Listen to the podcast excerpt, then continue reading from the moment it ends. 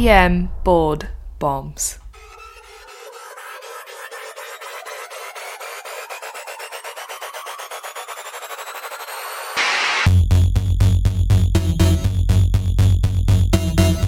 Now, here's doctors Iltifat Husain and Blake Briggs.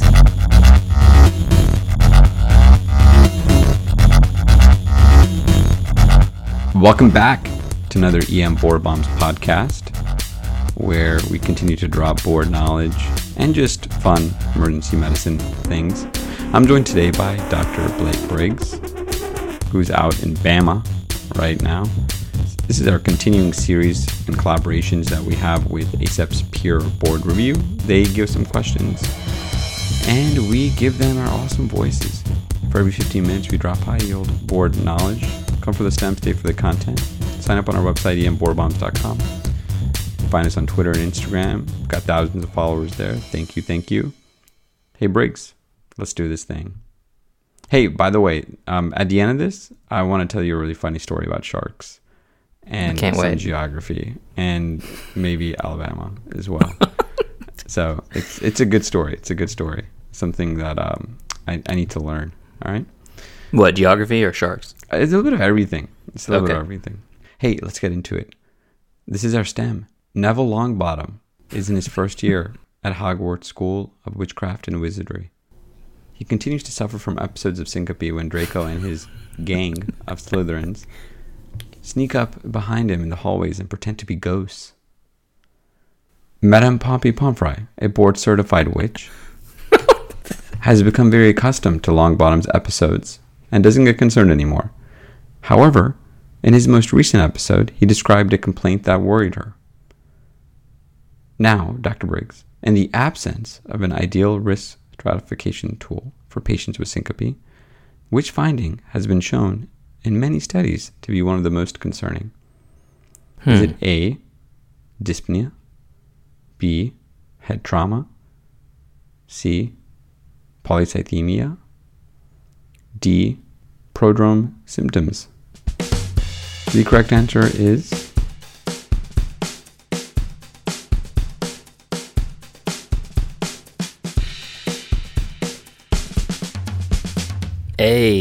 Dyspnea. boom. You got it. This is a good one. I really like this one. It's high yield. Mhm. I was just talking to a resident about syncope workup the other day. I was I was wondering how many times you're going to be dropping that next week podcast. I was talking about my mentor in uh, residency who does a lot of syncope research, Uh, and it, and his name is not Iltifat Husain. uh, okay. Now you're just trying to make me jealous. I see how it is. I see how it is. Hey, You let's know? go back to the prompt. So syncope, um, you would agree, syncope workups is like the holy grail of emergency medicine research. Yes. That is like the era of everyone tries to find validated instruments and tools to risk stratify syncope patients. It's very hard to do. Right. And certain things come in vogue and go out of vogue. That's the other thing I've realized. Absolutely. Uh, anyway, so symptoms of syncope they can be really varied, and that's what makes it so difficult. Some have prodrome, some suffer trauma from a fall, and really, what are going to be the prodrome symptoms, Doctor Husain, when you when you list these off? So, you know, questions obviously you're asking, and, and which you get a lot of times, is the episode of lightheadedness, right? Not dizziness, but feeling lightheaded, diaphoretic, warmth, nausea, and vomiting, or frankly, just a combination of all these symptoms. But, you know, as you're going to get into, you're going to explain why dyspnea is the most concerning because of one particular thing. Yeah, so dyspnea is an example of the ischemic symptoms that are greatest concern Boom. for risk stratification. It always comes back to the heart. It always comes back to the heart. It really does. Yep. It really does. Absolutely.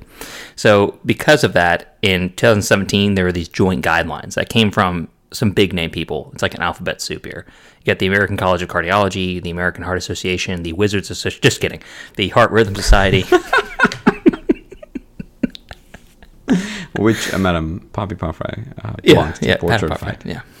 Certified. And anyway, they all came together and they had a big meeting. There was free food.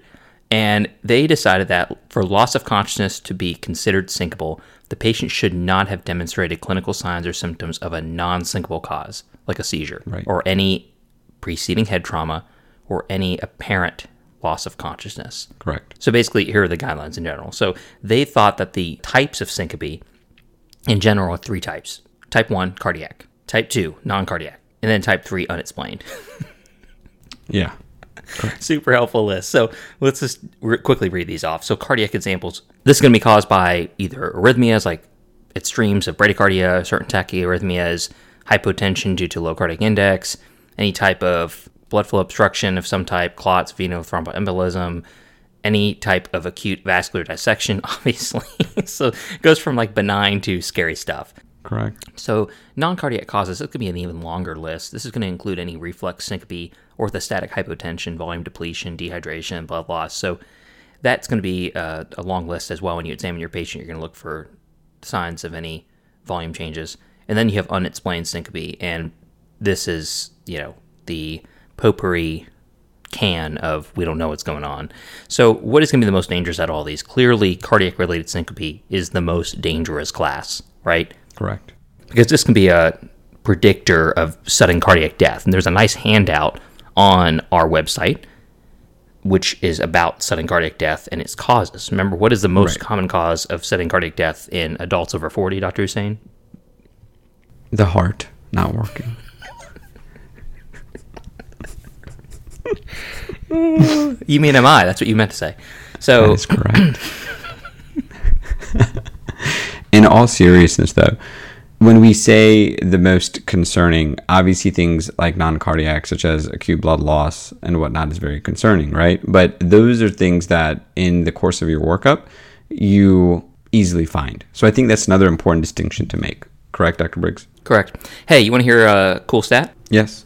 So, patients documented with cardiac syncope, they have a six month mortality rate of greater than 10%. That's pretty concerning. That's concerning.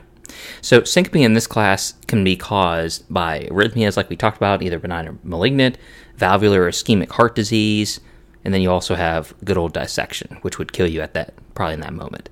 Depending on the history and the age of the patient, you either need to do an aggressive search for cardiac disease at that moment, or you, you know, have follow up with the cardiologist, depending on what you find, right? So, an ECG is pretty much 100%. I can't think of a situation you don't get an ECG on a pre syncope or syncopal patient. And by the way, side comment based on recent research that's come out, pre syncope patients, means they don't faint, but they almost faint, they should be treated the same as syncopal patients in terms of their workup. Sure. They have nothing different. So, ECG is always indicated, and you should be doing rhythm stress monitoring while the patient is in the emergency department. Right, and I think you know ECG certainly, and then some of the other key things, obviously family history. I think that's one of those questions I just don't see asked enough mm-hmm. when it comes to syncope because that can really provide significant insight. Absolutely. And then most of the studies that have come out on syncope, they agree on which findings from the history and physical warrant further hospitalization or investigation.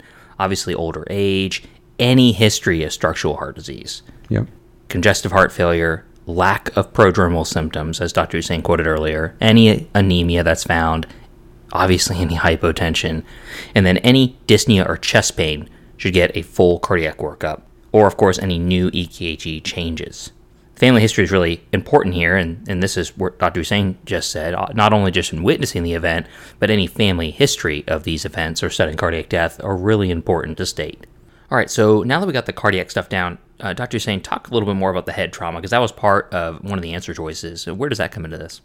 Sure, and you know we'll talk about one of the other answer choices as well. But when it comes to head trauma, that's not really a component of most of these syncope decision rules. Patients with syncope they can experience head trauma with a fall, and certainly, you know, for those patients, especially high risk patients, you should be getting CT scans uh, to evaluate for intracranial injury. Um, but you know, in the absence of trauma, a headache or a focal neurological deficit, your head CT is actually going to be pretty low yield. Absolutely. And you know, one of the other answer choices we had polycythemia um, listed. You know, that's an uncommon etiology of syncope. You have anemia, you know, being a component of San Francisco syncope rule and a marker for worse outcomes. Um, but again, um, when it comes to head trauma, polycythemia, those are going to be lower, and certainly, you know, things that um, warrant different tracks of workup. And then earlier, I was mentioning prodromal symptoms as well. Those are going to be more of your vasovagal and orthostatic causes of syncope.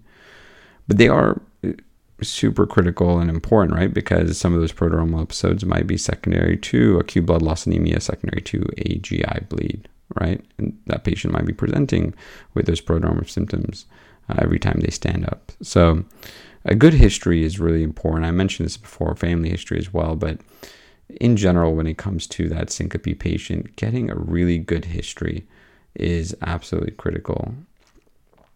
Definitely. So, in summary, it all comes back to the heart, as usual, and Dr. Husain said it correctly. Any history of cardiac disease, congestive heart failure, ischemic symptoms with syncope, such as chest pain or dyspnea, those are concerning and they warrant most likely hospitalization and especially a cardiac workup in the ED. So it's okay if you have your 20 year old who comes in with a simple episode and you get a CBC, BMP, EKG, and done.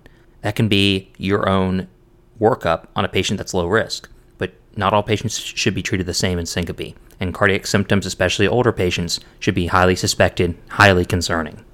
So, as Dr. Husain said, getting a good history, always being aware for advanced age, always looking for anemia, lack of prodromal symptoms, and of course, any sort of hemodynamic derangements with syncope, those are concerning. They warrant hospital observation. Right. And really, for the boards, they're not going to be asking you about key protocols either. So No. they're not going to be, you know, getting into the San Francisco syncope rule. Um, they're mainly going to be presenting you with high risk uh, population sets and also certain types of chief complaints, such as the one that we listed as well. So this should be a really easy one for you to crush on the boards. And speaking of just quick board pearls, let me just hit two more bonus ones if you don't mind. You want to do bonus bomb? Let's do it. Cue the music. Oh, that sounds great. Now it's time for a bonus bomb.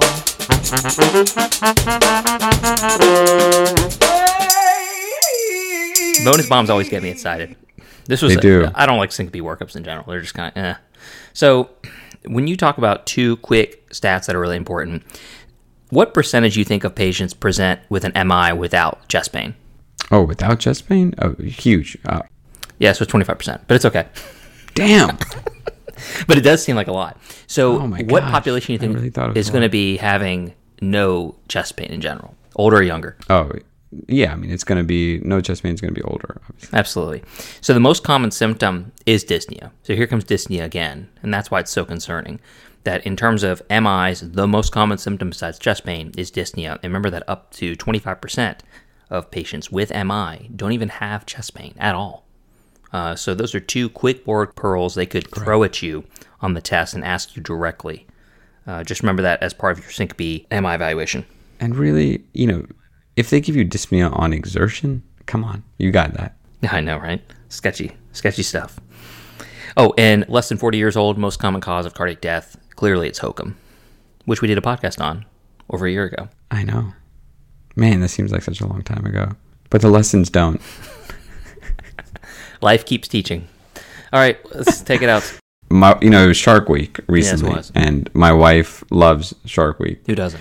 mainly because she will just stare at the TV and you know my wife doesn't really watch like any of these like series or TV shows but for some reason every year Shark Week she just has marked out on the calendar. And she just stares at the episodes and will say oh my gosh. Oh my gosh. And just be really freaked out about seeing these stock clips of people like getting their arms mangled and all this other stuff right? Mm-hmm.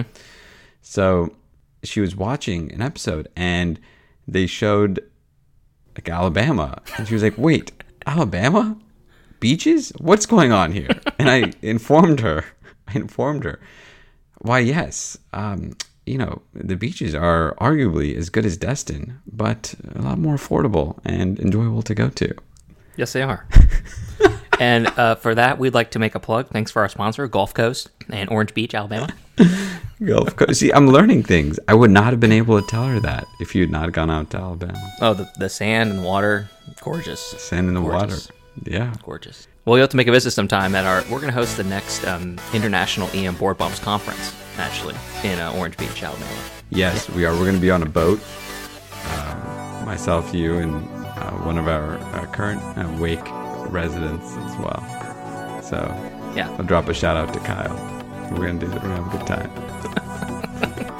All right. We'll see you next time. Bye.